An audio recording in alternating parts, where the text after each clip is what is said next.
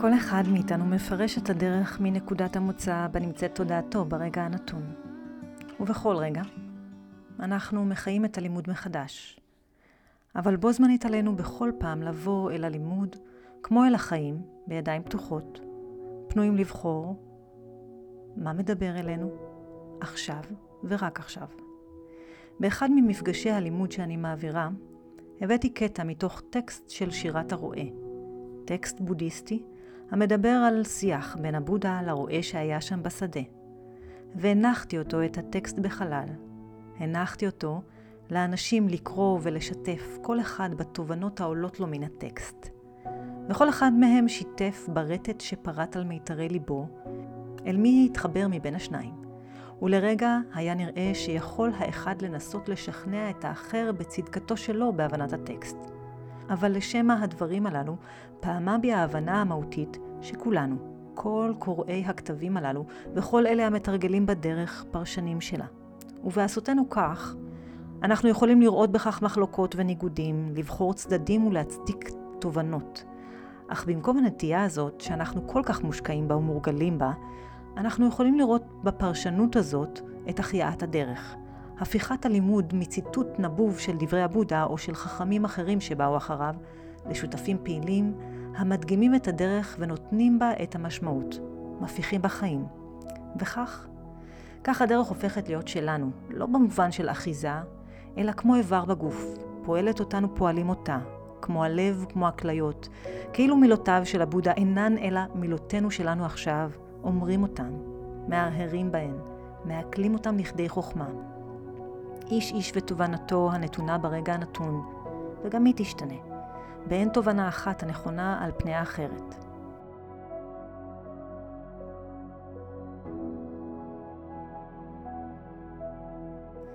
ברוכים הבאים לפודקאסט הירח לא נרטב. שמי שרון חסיד אדמוני, מורה ומתרגלת בדרך הזן, והפודקאסט הזה בא לשתף אתכם בזן בחיי היום-יום.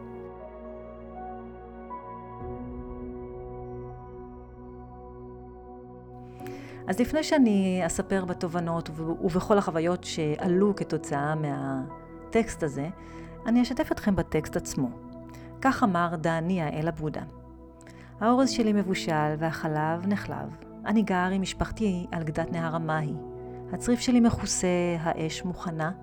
כעת המטירו שמיים אם תרצו. אני נטול כעס והישימון אצלי מסולק, עונה לו הבודה.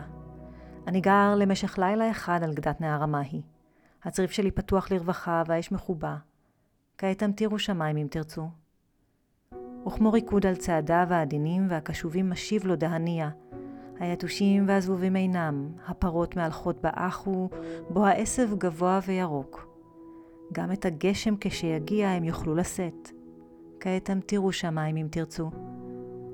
כשהרפסודה בנויה, עונה לו הבודה, בנויה ועשויה היטב.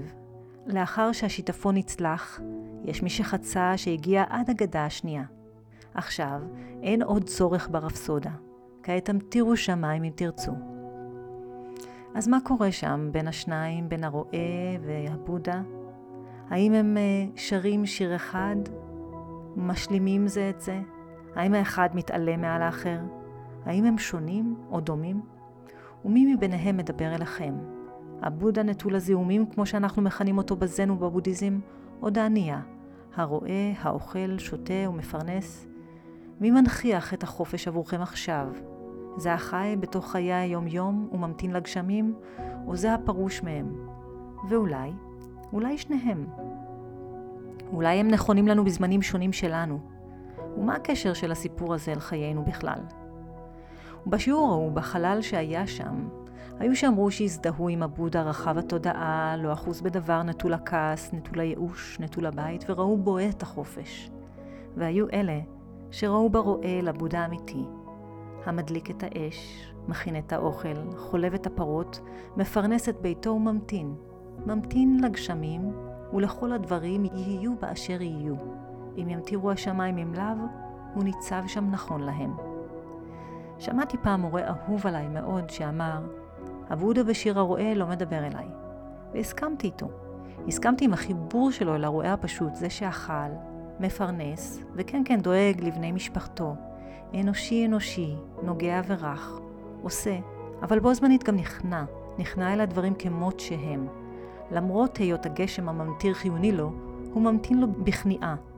פעולותיו של דני הרועה הזכירו לי את דבריו של סום סנסונים, מורה הזן הקוריאני, כשנשאל מה יהיה הרע, וענה, כשאתה רעב, תאכל.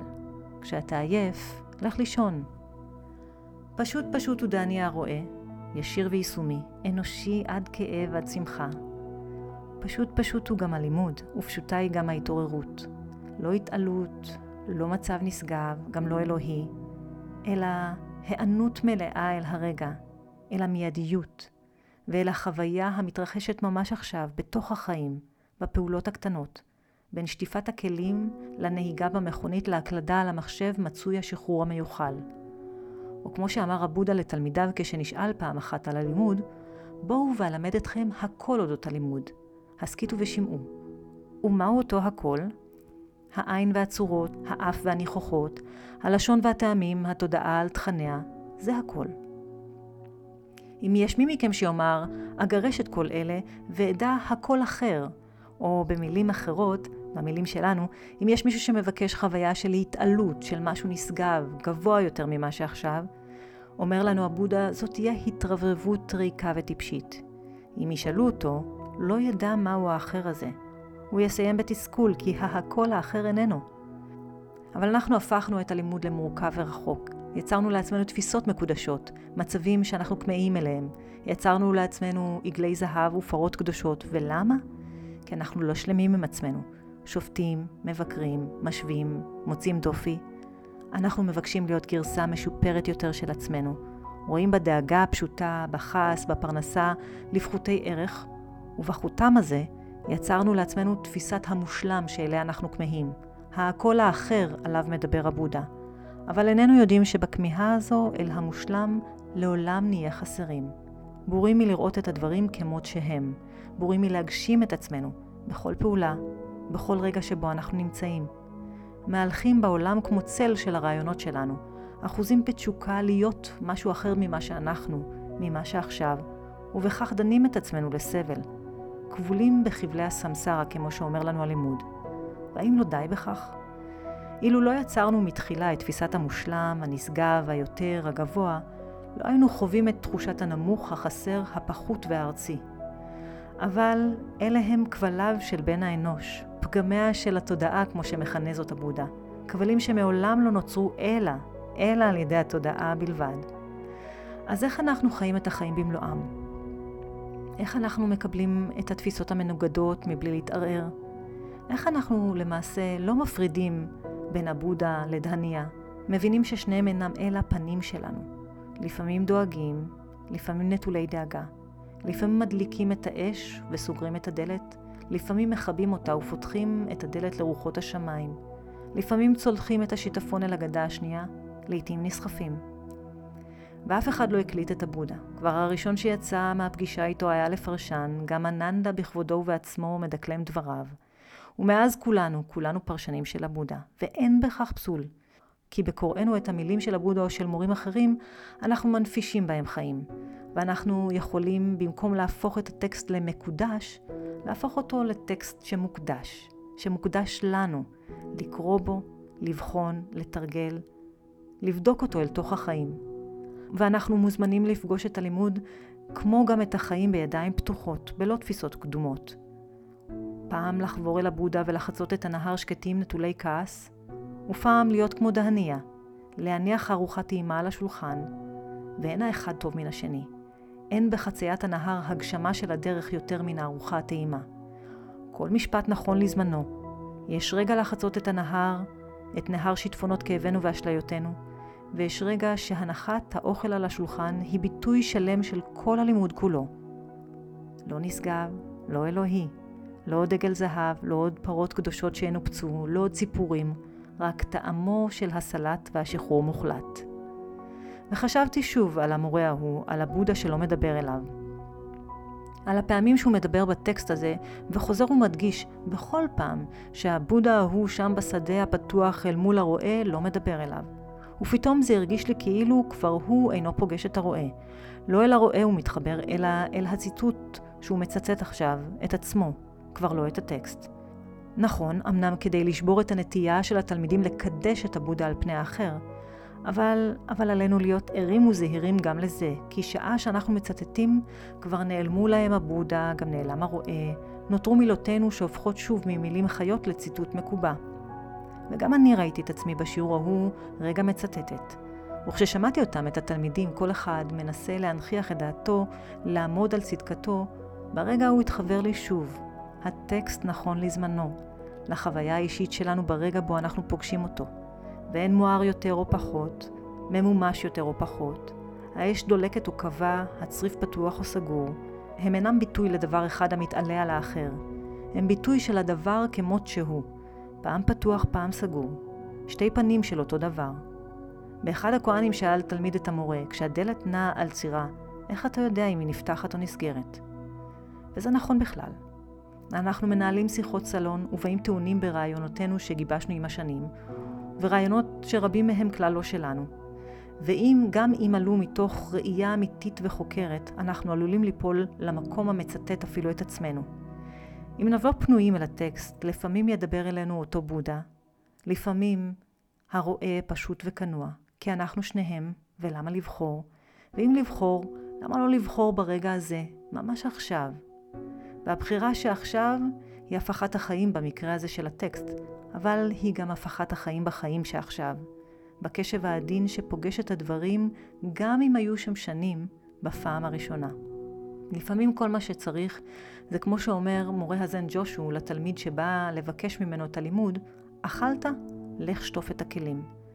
וזה לא סתם משפט סתום, לא עוד חידת זן, כמו ששמעתי רבים שאינם מתרגלים בדרך הזאת שטוענים כי לזן יש את השטויות האלה שנקראות שאלות פרדוקסליות שאין להן פתרון, וזה נכון, לשאלות האלה לא מבקשות פתרון, כי אין בעיה. הן מבקשות את הראייה הצלולה שמשקפת את הדברים כמות שהם, פנויה לכל השתקפות שתבוא. ובמפגש ההוא שבין התלמיד וג'ושו, מדגים לנו ג'ושו את הלימוד כולו. הוא מדגים לנו את הרועה ובו זמנית את הבודה. אכלת, הוא שואל, כמו הרועה דהניה? לך שטוף את הכלים. ובשוטפו את הכלים חוצה התלמיד את הנהר אל הגדה השנייה. פשוט פשוט הוא הלימוד, כמו שאמרתי. שטיפת הכלים, תודעה ערה לפעולה במאת האחוזים, זו הרפסודה החוצה את הנהר לגדה השנייה. משחצינו את הנהר, משסיימנו לשטוף את הכלים, נשאיר את הרפסודה על הגדה, כי היא לא תסייע לנו ברגע הבא. ברגע הבא יהיה עלינו לקחת רפסודה אחרת. ובהדגמה הזו אנחנו מחיים את הלימוד. הופכים את המילים הכתובות ממילים מתות הקשורות לזמן אחר, למילים חיות עכשיו. ג'ושו והתלמיד חיים בנו עכשיו. אנחנו חיים את החיים במלואם, ובמקום לצטט רעיונות על החיים, אנחנו מדגימים אותם, הופכים לשותפים פעילים ומלאים בחיים. וג'ושו, בבקשו מאיתנו לשטוף את הצלחת, הוא מדגים צלילות וחמלה. לאחר שהשתמשנו בצלחת, מתבקש ניקיונה מן השאריות. אז ההזמנה הזו, להיות פרשנים ללימוד, מניעה אותנו ומבקשת מאיתנו לא עוד דיבורי סרק על חמלה, ועל הרצון שלנו להיות בנדיבות אוהבת ומיטיבה, לא עוד מושגים להתחבא מאחוריהם או ציטוטים, אלא להדגים אותם אל תוך החיים. ונשאל את עצמנו, מה בין חמלה ורחיצת כלים? חמלה היא ידה הפועלת של הצלילות. כשהכלים מלוכלכים, יש לשטוף אותם. למה? למען כל אלה שיבואו וישתמשו בהם אחרינו.